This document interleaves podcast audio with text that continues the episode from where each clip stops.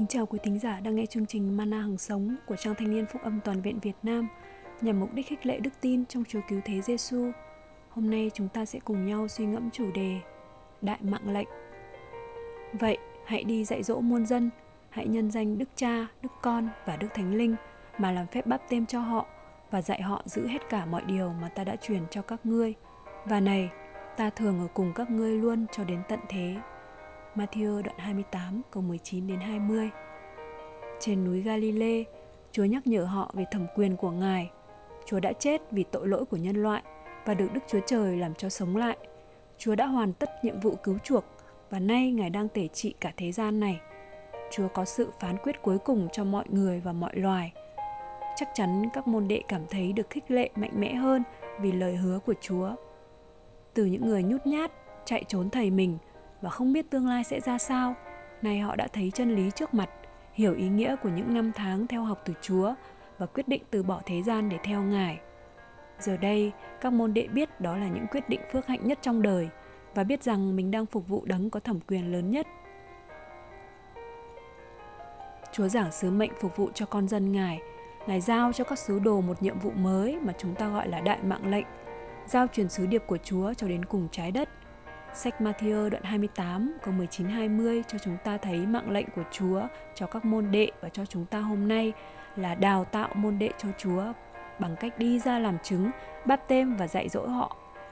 Kinh Thánh bản dịch mới viết, Đức Chúa Giêsu đến gần và bảo các môn đệ, tất cả thẩm quyền trên trời, dưới đất đều đã giao cho ta. Vậy, hãy đi làm muôn dân thành môn đệ ta, làm phép báp tên cho họ, nhân danh Đức Chúa Cha, Đức Chúa Con và Đức Thánh Linh – dạy họ giữ mọi điều ta đã truyền dạy các con. Và này, ta hằng ở cùng các con luôn cho đến tận thế. Với tầm quyền của Chúa Giêsu, Chúa muốn chúng ta phải khiến nhân loại thành môn đệ của Ngài, đi ra làm chứng, báp têm dạy đạo. Chúa ở cùng môn đệ của Ngài trong công tác phục vụ.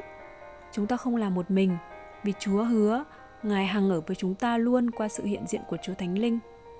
Chúa không chỉ ở với con cái Ngài một thời gian, nhưng Ngài sẽ ở với chúng ta cho đến tận thế. Vậy chúng ta còn ngần ngại gì mà không dâng mình thực hiện công tác cao quý nhất thế gian này? Mạng lệnh giao giảng tin lành cho thế gian chính là mạng lệnh lớn cho sự cứu rỗi của những linh hồn hư mất.